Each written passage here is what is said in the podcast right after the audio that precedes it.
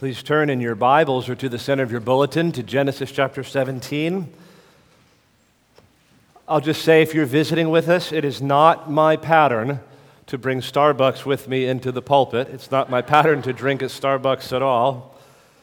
My wife said during the equip class, she said, It sounds like your voice is struggling. Let's, let me get you some tea with some honey in it. So I might need a little liquid support this morning, but, uh, but hopefully God will supply grace as well. This week we return in our study of the life of Abraham after a one week break. Last Sunday I preached a topical sermon on the parable of the talents. Uh, someone said to me at the door, I know why you preach a topical sermon this Sunday. Uh, you're stalling because you don't want to have to talk about circumcision for an hour. I can neither confirm nor deny. But that is the subject of this message the introduction of circumcision as a sign of the covenant with Abraham and how the Bible develops the subject of circumcision throughout the canon. A quick word to those who are visiting with us. One of the things you need to know about the Emmanuel Church is that we preach the Bible. We don't come up with the script. Uh, we preach what God has revealed in His Word. And as the Bible is made up of 66 books and 40 plus authors, written over a couple of thousand years, tracking historical, social, and cultural events of an ancient people, uh, you will sometimes inevitably come across things that seem awkward or unusual. But we're Bible people, and we want to know whatever the Bible has said, and we want to labor to understand it. And so, one of the things God has done in His Word is revealed to us that this rite of circumcision formed part of His will for his people Israel for a set period of time in the Old Testament. And it may seem now, some 4,000 years on from the events of Genesis 17, uh, that this is somewhat awkward or irrelevant to us, but I want you to understand we believe that all that God has revealed in His Word is profitable for us to study and to labor to understand. And so I would encourage you this morning, visitors, children, all of us here, to listen carefully to the word as it's preached, especially to the end of the sermon, as there's something that I think is especially relevant for us, indeed, all of us uh, who have gathered here this morning, things we must learn on this subject and how the Bible treats it in the scriptures.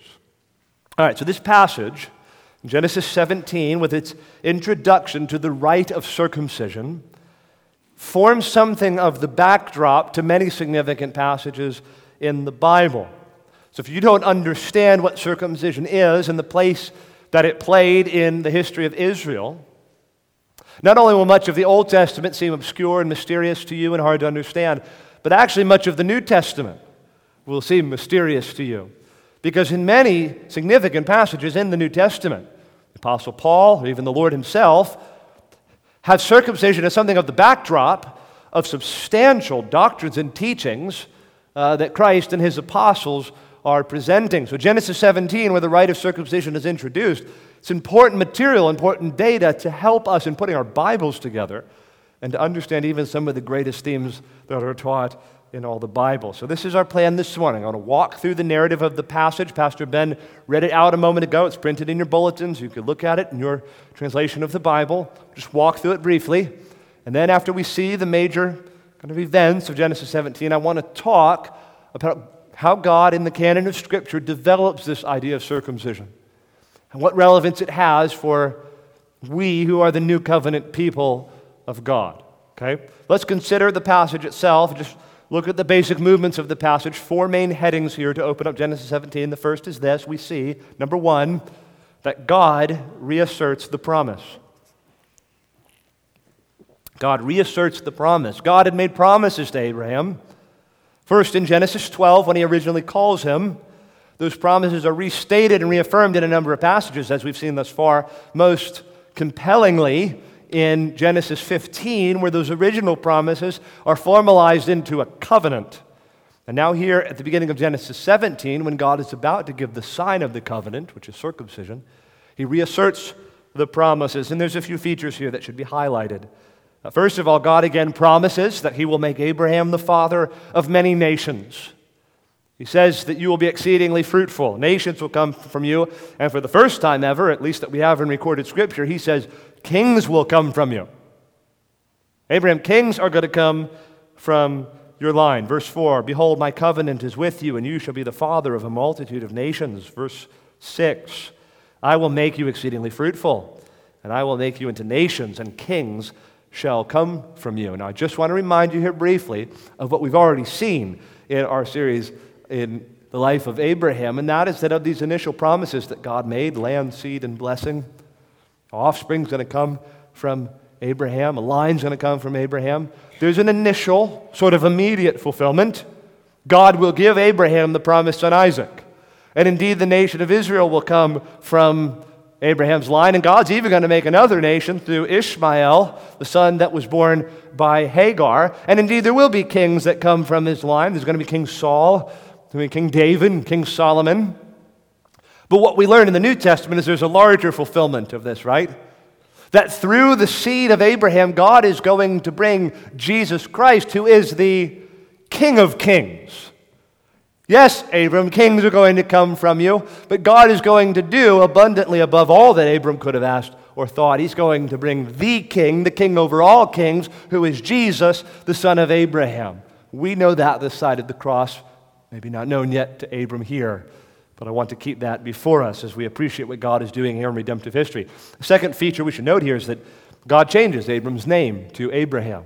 As he reasserts the promise, he changes Abram's name to Abraham. Verse 5 No longer shall your name be called Abram, but your name shall be Abraham, for I have made you the father of a multitude of nations. Hopefully, you know this if you're familiar with the Bible. And we, we name uh, our children based on all kinds of things, uh, some more significant than others. Sometimes we just like the sound of a name, and that's why we, we name our kid that name, or we name them after a family member, or something like that. Or, or if you're really into Reformed theology, you name them after a theologian like Owen or Calvin or Spurgeon or something like that. And, um, well, in the Bible, name changes are a little bit more significant than that.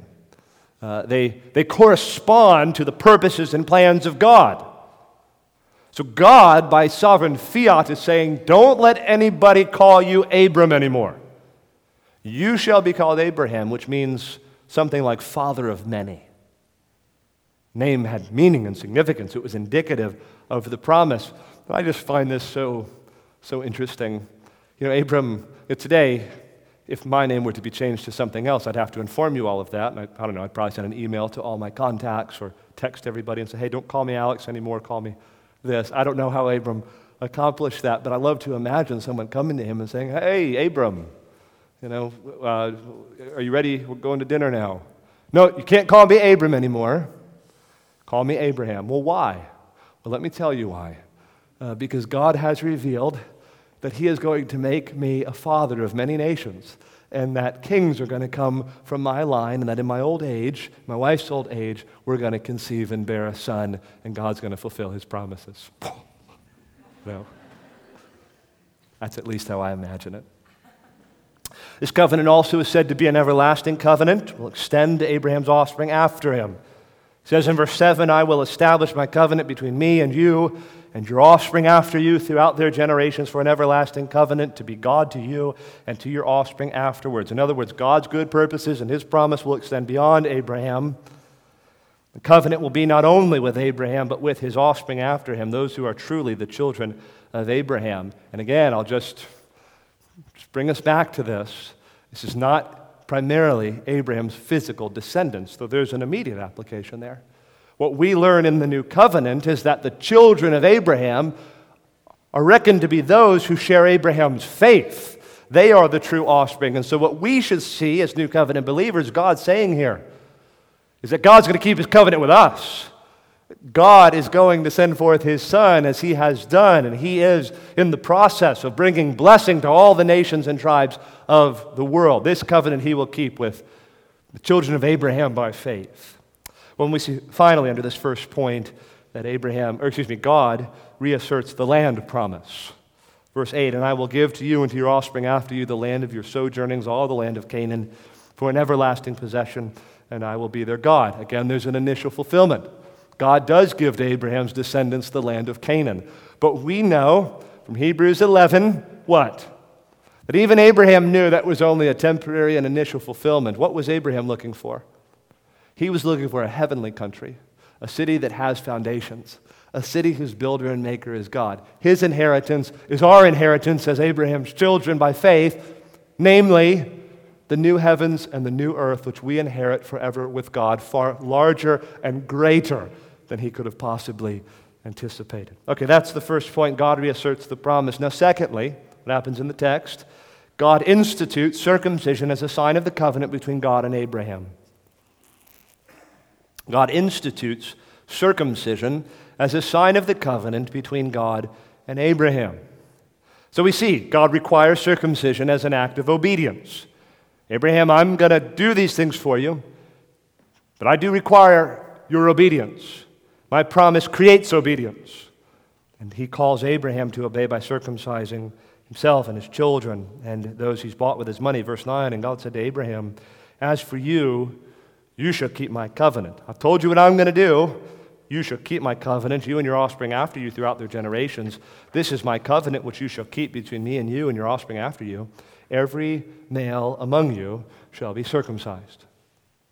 Now remember, it's not like Abraham establishes his righteousness by circumcision.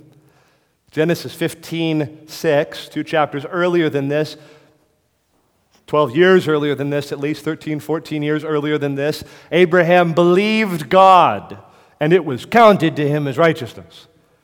Faith in God counted as righteousness. But faith, brothers and sisters, we've observed this about the nature of faith. Faith always works, faith always acts.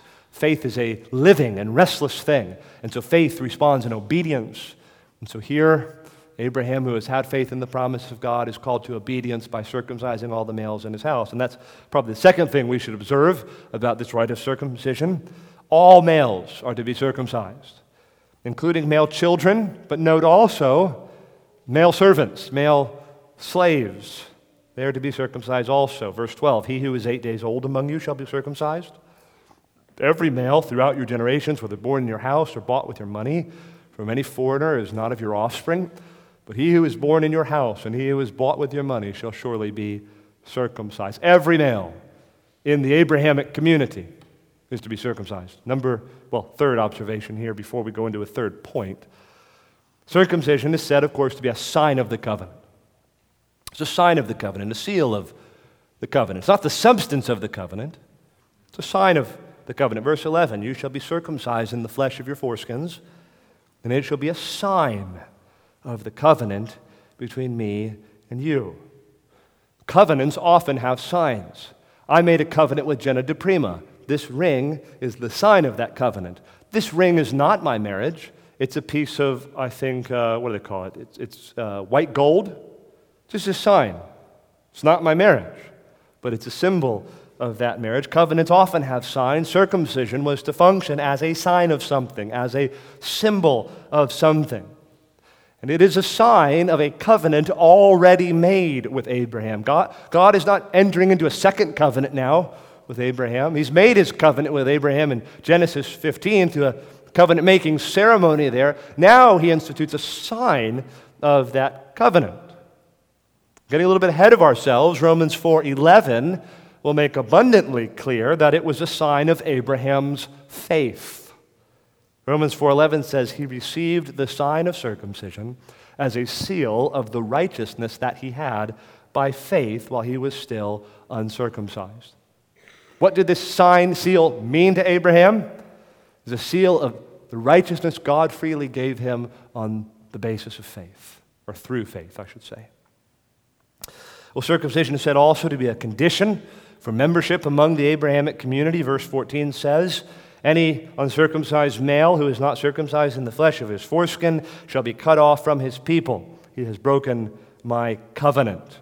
To be a member of the Abrahamic community and eventually the Israelite community, you must observe the rite of circumcision. All right, now the, the third main point in the narrative. We've seen that God reasserts the promise. God institutes circumcision as a sign of the covenant between God and Abraham.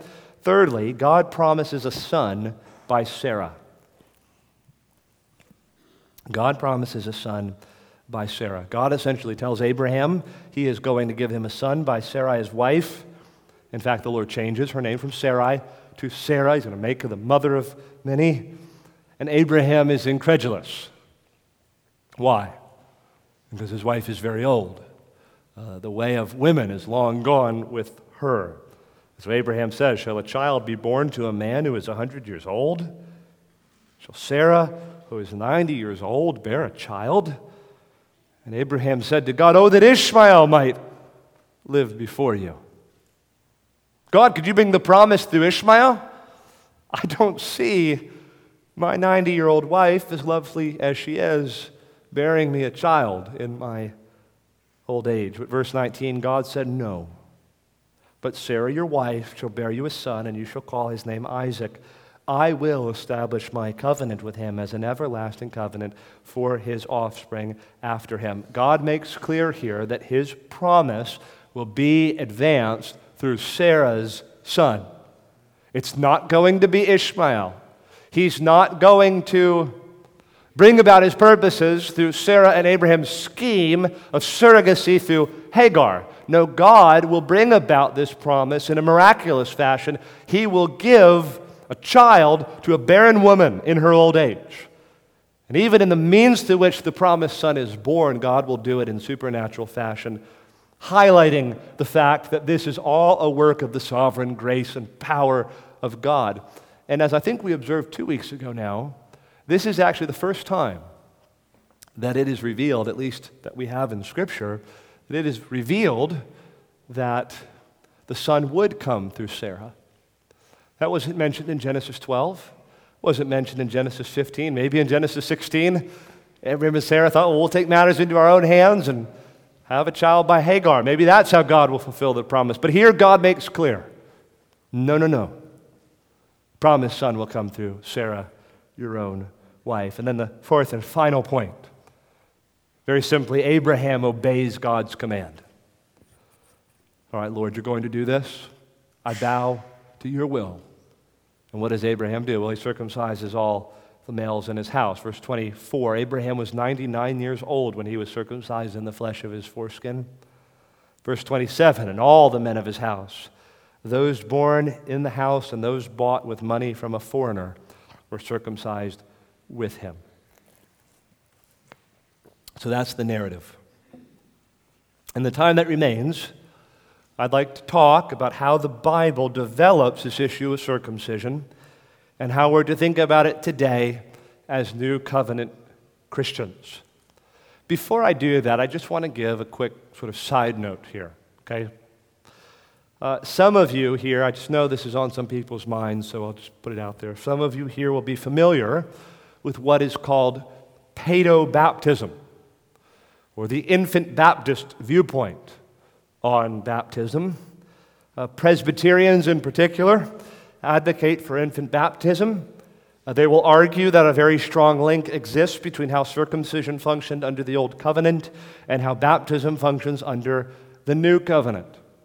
Although we greatly treasure our shared faith with our Presbyterian brothers and sisters, and though we profit greatly from our fellowship with them, and though I have the pictures of eminent Presbyterians gone before hanging up in my study, that we appreciate our Presbyterian brothers and sisters, it nonetheless must be made clear that in this respect, in this understanding of baptism, our Presbyterian friends are sorely mistaken. No such link exists in the Bible between circumcision and baptism. The people of God under the new covenant are constituted in an entirely different way than national Israel was constituted. All of the members of the new covenant, as opposed to the old covenant, all of the members of the new covenant are clearly defined as those who have been born again and have been regenerated by the Spirit of God and who possess saving faith in Jesus Christ, Abraham's greater son. No one is rendered to be a member of the church or part of God's covenant people in the new covenant on the basis of birth or having Christian parents or through being baptized as an infant. Brother, sister, what makes you a member of the church and a member of God's covenant community is regeneration and new birth. and actual saving faith in Jesus Christ, the Son of Abraham, the Son of God. And the signs of membership in the covenant, baptism and the Lord's Supper, one of which we celebrate this morning, are reserved only for those who have saving faith and provide evidence for the same. So, my comments now on circumcision are not meant primarily as a refutation of Presbyterian teaching on infant baptism, but I just have to say it's in the background of some of my comments uh, on this doctrine. Okay. So, now all I want to do is to trace in the Bible, under the Old Testament, Old Covenant, New Testament, where this issue of circumcision goes. It's introduced in Genesis 17. Well, how are we to think about it now? What does the Bible do with this teaching on circumcision? So we'll consider first under the Old Covenant, second how it's developed in the New Covenant. First of all, under the Old Covenant, three points. Number one, the rite of circumcision was first initiated as a sign of the righteousness Abraham had by faith. We've seen that already. The sign of circumcision is first given to us, Genesis 15, as a sign of the righteousness Abraham had by faith. That's all I'm going to say on the first point. Number two, Circumcision was a sign of entrance into the covenant community, a sign of belonging among the people of God. Circumcision was not just a sign of righteousness Abraham had by faith when he believed God and it was counted to him as righteousness. Circumcision also meant entrance into the people of God, the Abrahamic community which matures into the Israelite people. Tracking with me so far? Now, now, one thing you have to appreciate, and just say this up front the people of God under the Old Testament was a mixed group. Mixed group of what? A mixed group of some people who were regenerate and actually had saving faith, and some people who did not. There were lost people among the Israelites. People among the Israelites who were counted among the national Israel, the covenant people, who are nonetheless not in heaven. Because though they had the rite of circumcision performed on them, they did not have saving faith in God. The rite of circumcision was merely an external outward sign given to people who were not regenerate. They still needed to have saving faith in God. So you could be a member of the Israelite people, technically part of the covenant community, but still not actually believe in the promises of God, still not have a regenerate heart, still not actually trust in the Lord as Abraham did. But one of the ways you were identified as a member of the Israelite people, God's covenant people, if you were a male, as if you were circumcised. And this identification of circumcision, over time in the Israelite consciousness, became inappropriately inflated in terms of its significance. So much so that by the time you get to Jesus' day and the days of the apostles, literally uh, uh, the Jews were known as the circumcision. Have you seen that in your New Testaments?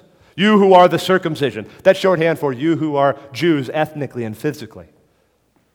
And many Jews believe that by virtue of circumcision, the outward rite and ritual being performed, that they would be rendered right with God. That is not a notion that is built on the Old Testament teaching about circumcision. It is an inappropriate and false understanding of why circumcision was given. But yet, many in Jesus' day believed that about circumcision. If I've been circumcised, well, I'm right with God. And if you are going to become part of the family of God, I don't care what nation you come from, got to be circumcised. Because circumcision is what is necessary in order for entrance into the covenant community. Well, it was that way in the Old Testament, not that way in the New Covenant. Okay, third point that should be made about circumcision in the Old Covenant, in the Old Testament. And that is that circumcision, this is crucial. Circumcision as a sign was meant to point people to the need for regeneration and faith. Circumcision was meant to point people to the need for regeneration and faith. God does not have two programs of salvation.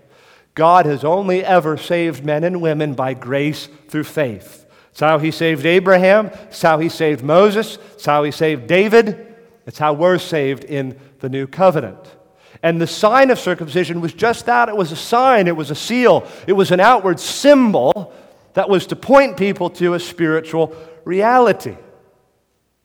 Paul says in Romans 4:11, circumcision was given as the sign or the seal of the righteousness that Abraham had by faith, which means circumcision was to point people to the reality that I too can come into possession of the righteousness that God is pleased to grant on the basis of faith. Circumcision didn't give you righteousness, but it was a sign of the spiritual reality that God was willing to give and grant and count righteousness on the basis of faith, just as he did with Abraham. So, so, so, so young boys growing up were to think, to know, I can be right with God.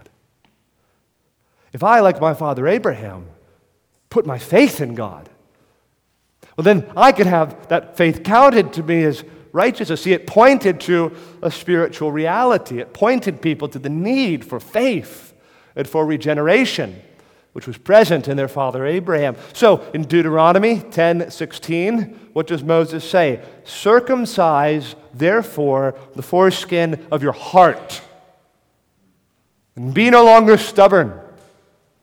What's he saying? This isn't just about the outward symbol, it's about the inward reality. Cleanse your heart, circumcise your heart, be regenerate in heart. Deuteronomy 30, verse 6. And the Lord your God will circumcise your heart and the heart of your offspring, so that you will love the Lord your God with all your heart and with all your soul, that you may live. To have one's heart circumcised is to be regenerate and have faith like Abraham and to love God. It was a pointer to a spiritual reality.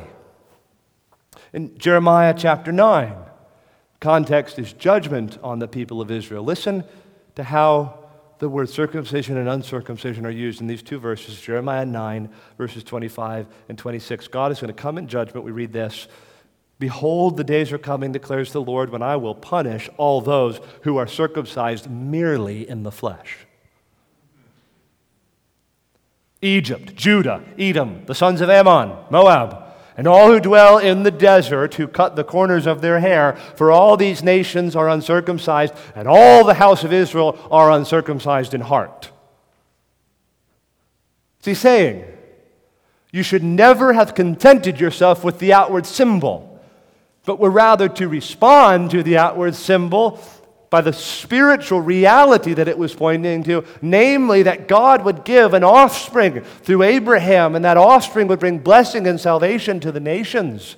It was to point them to faith in the promises of God. That's how circumcision was meant to function. And so, any Jew in Jesus' day or in Paul's day who, who, who said, Well, you know, I've been circumcised physically. I have the rite of circumcision. So I'm in the new covenant community. I'm part of the people of God. That was not a valid view of circumcision. It was always the issue that you'd actually have your heart changed, that you actually have faith in God. And this is why we can read in Colossians 2:11 what is there said of Jesus that he has circumcised our hearts with the circumcision made without hands. This is the issue faith and regeneration. And circumcision was only a sign to point to that larger spiritual reality. All right, now let's consider how this is developed under the new covenant. It's kind of the trajectory of the old covenant, how circumcision functioned and was utilized. How are we to think about it in the new covenant? A few points. Number one, recognize first God's people are counted or constituted in a completely different way under the new covenant. To be part of the covenant community, they're counted, constituted in a completely different way. God's people, members of the new covenant, are understood to be those who have been regenerated by the Spirit of God and have put their faith in Abraham's greater son, the Lord Jesus Christ. Who is part of the Lord's people? Who's part of the church? Who's part of the covenant community now in the new covenant? It is not just those who have the outward symbol of circumcision. Rather, it is those who have saving faith in the Son of Abraham, the Son of God, who is Jesus Christ. Let me show you this in Jeremiah 31. Please turn to Jeremiah chapter 31. This important background to see how it is that God will bring his people together under the new covenant. Jeremiah chapter 31.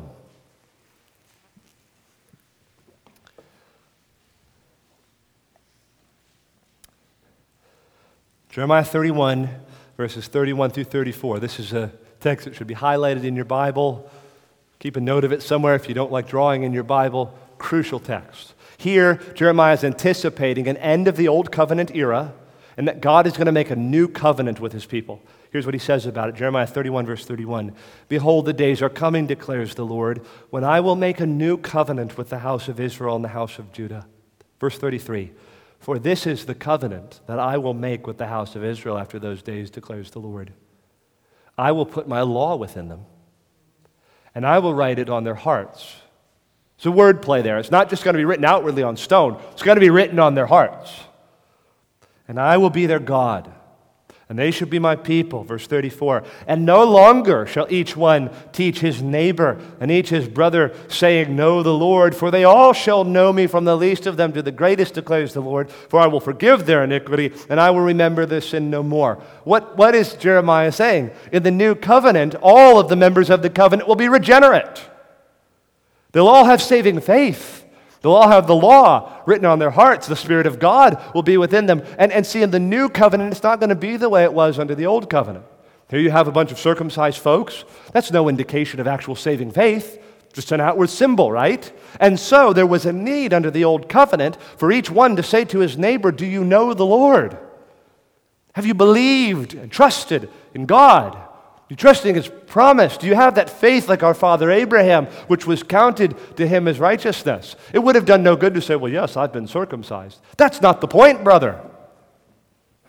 Do you believe Yahweh? Do you trust him? Is your righteousness built on faith in his promise? There was a need to do that. You had to evangelize members of the community. You cannot have assurance that all these Israelites you were gathered with all necessarily had saving faith in Christ as promised. But see, in the new covenant, the promise is each member of the covenant community will be regenerate in heart, will have saving faith.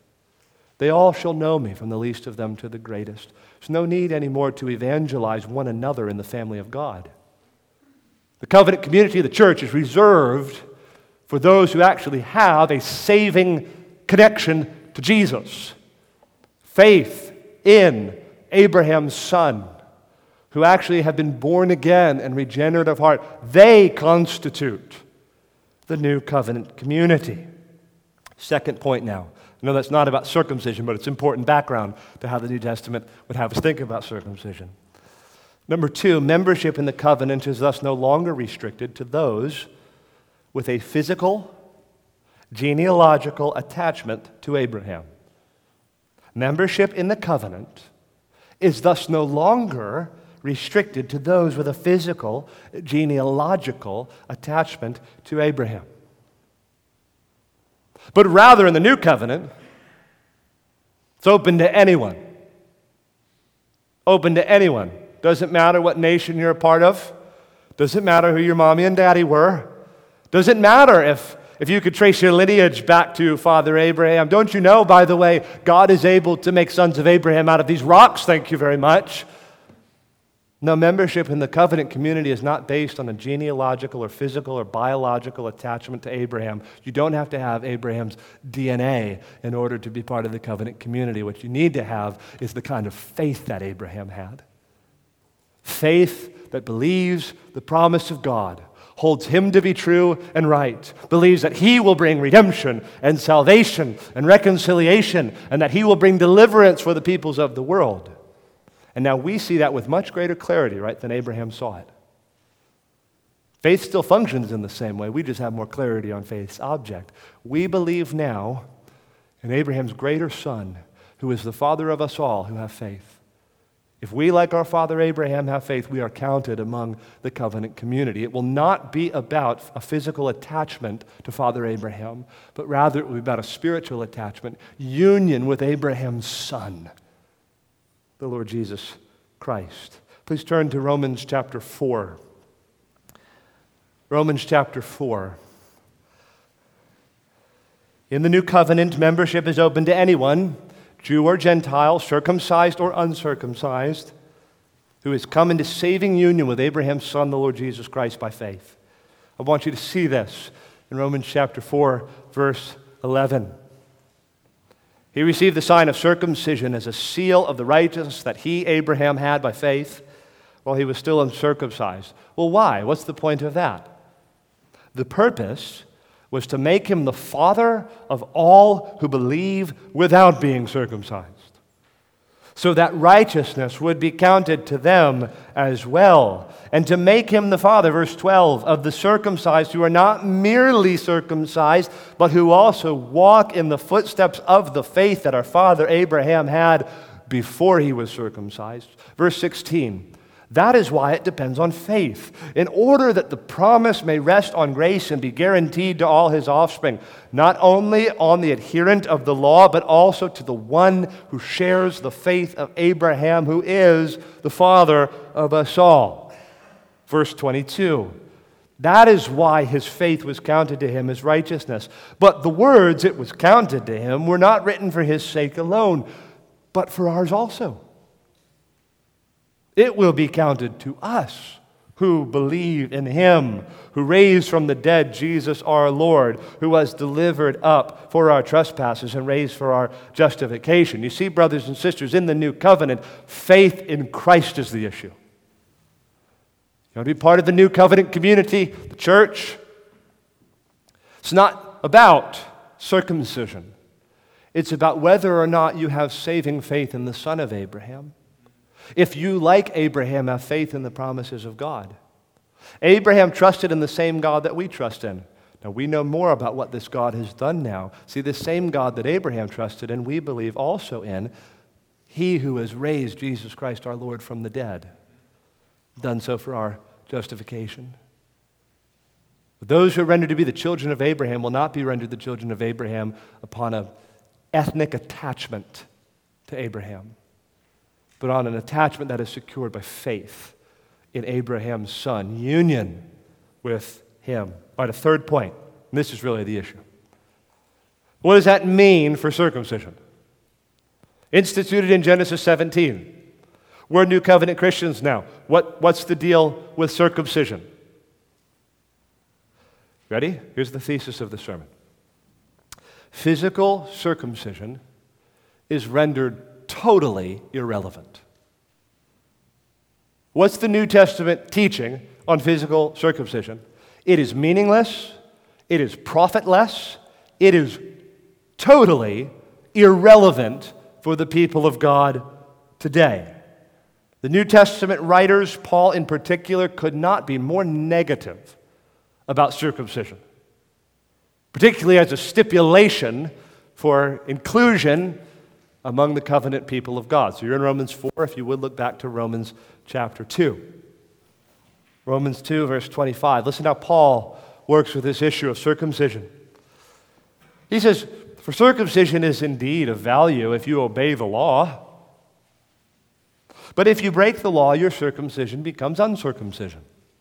I don't care if you were circumcised. If you're a lawbreaker, which is all of us, I don't care if you were circumcised. It's meaningless doesn't do anything for you. It doesn't advance you into God's good graces. Verse 26. So if a man who is uncircumcised keeps the precepts of the law, will not his uncircumcision be regarded as circumcision? Then he who is physically uncircumcised but keeps the law will condemn you who have the written code and circumcision but break the law. Verse 28 For no one is a Jew who is merely one outwardly. No one is a Jew who is merely one outwardly. What's he saying? It's not about physical circumcision.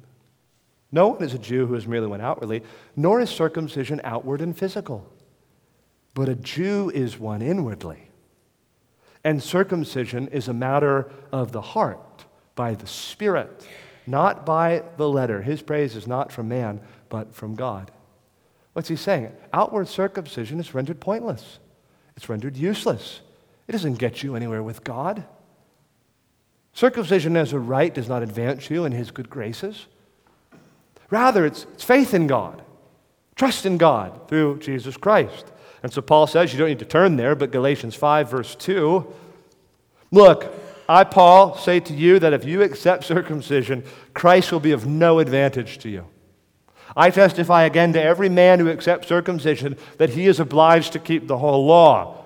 Galatians 5 4. You are severed from Christ, you who would be justified by the law.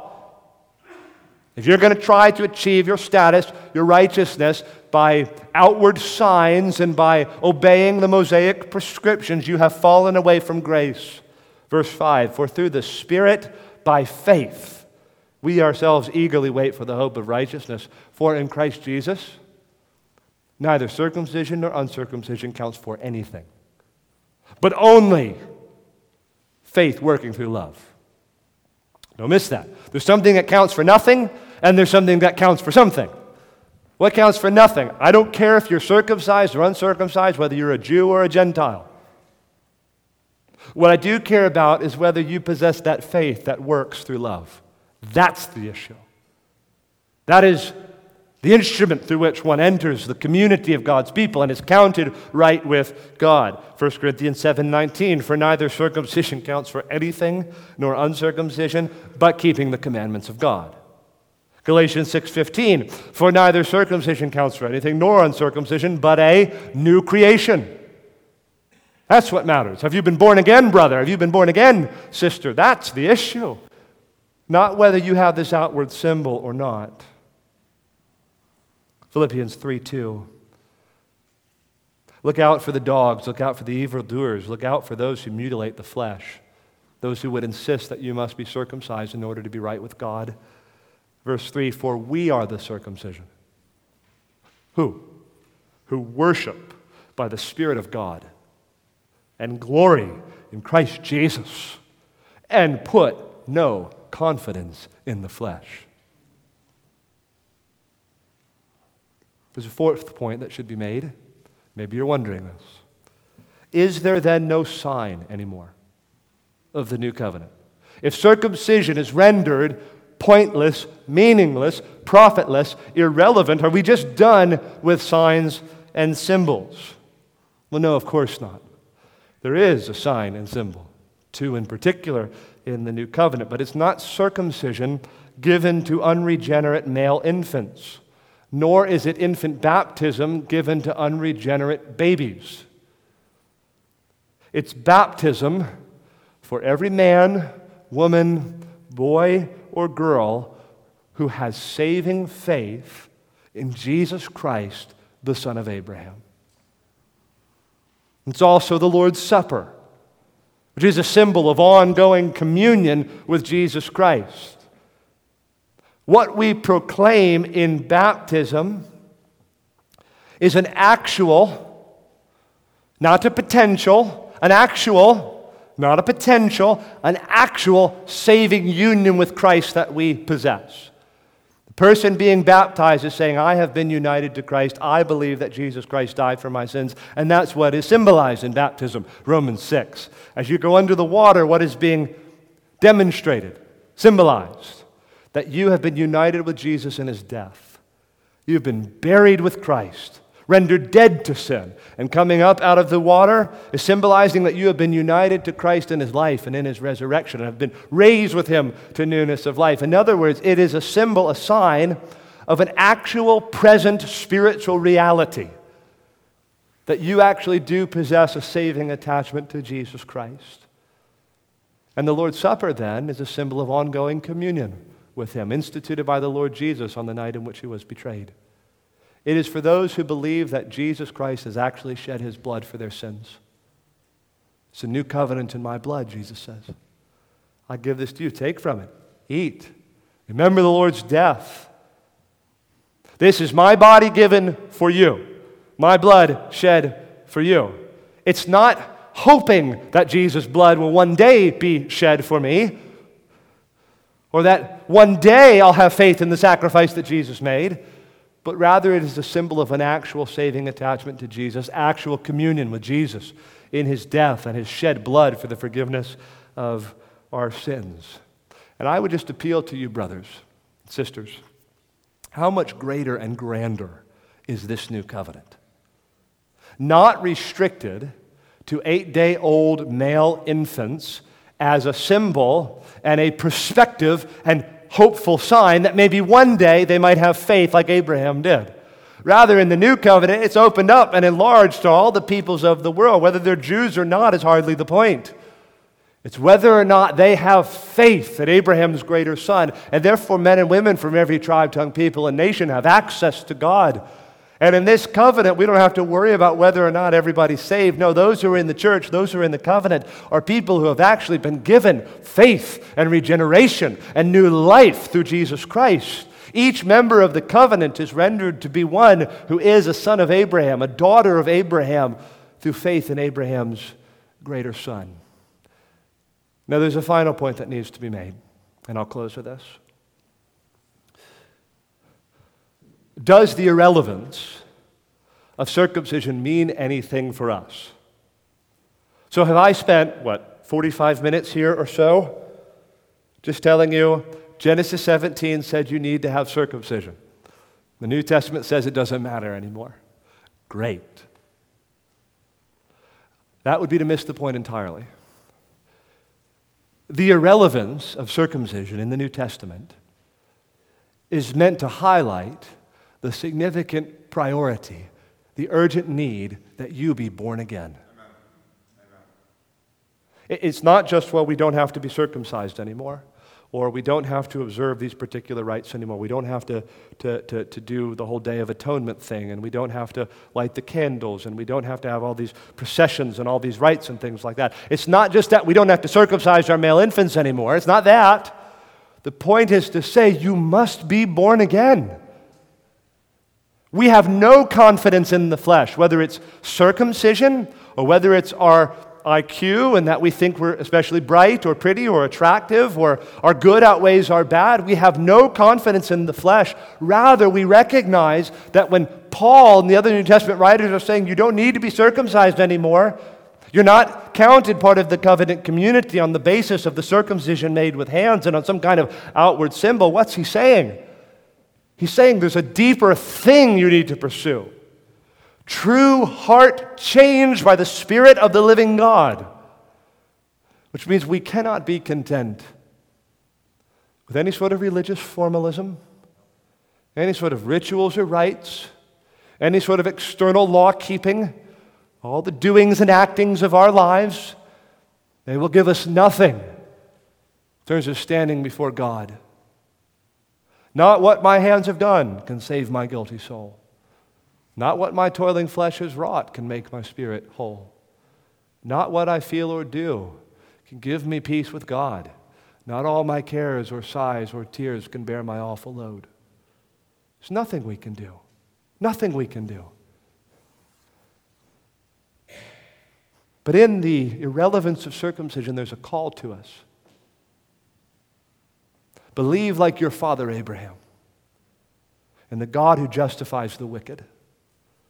Believe on the Lord Jesus Christ, and you will be saved. There is no hope to be found in external rites and symbols. It is only to be found in the Son of Abraham and in having faith in Him, being regenerated in the heart, circumcised in the heart, born again to a living hope.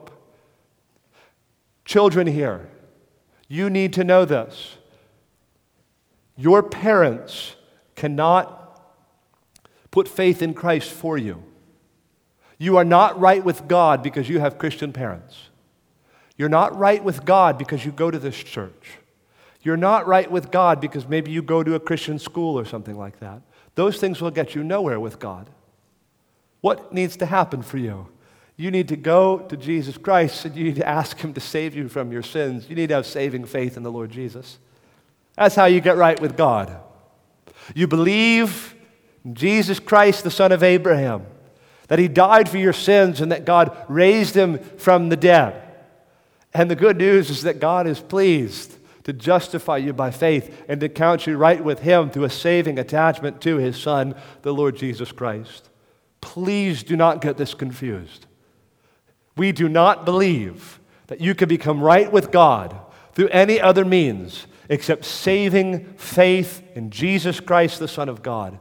And the good news that Abraham believed as the gospel was preached to him beforehand, Galatians 3 8, that if he believed God through whom bring blessing to all the nations, to his offspring, he would be counted right with God. You can be counted right with God this very morning. Not if you are baptized, if you come and take communion, or if you follow some outward sign or ritual. You can be right with God through saving faith in Jesus Christ. Let's pray together.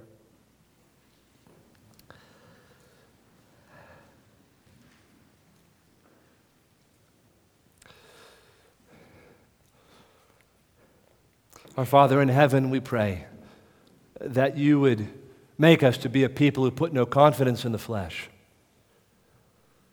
but we would have all our confidence in Christ through whom we are saved, through whom we are made right with you. We pray that you would deliver us from all boasting and what we've said or done or felt or thought, boasting and whatever ceremonies we could perform we pray that all of our hope would be stayed on Jesus Christ, who is the solid rock of our salvation. We thank you that in your mercy and your great grace, you are pleased to do all that is needed to bring about our salvation. What you ask of us is that we put our faith and trust in what you have done. Please give the gift of faith now. Please move among this assembly. Please don't allow us to find confidence in anything else. May it be true of all that our hope is built in nothing less than Jesus' blood and righteousness. May we treasure what our Lord has done. For all of us who are in Christ, bless our celebration of this reality in our celebration of communion here in a few moments. May we recognize that you have done the needed thing, you have paid it all. And it is through faith in that sacrifice that we're counted right with you. Bless us in this meditation. We pray in Jesus' name. Amen.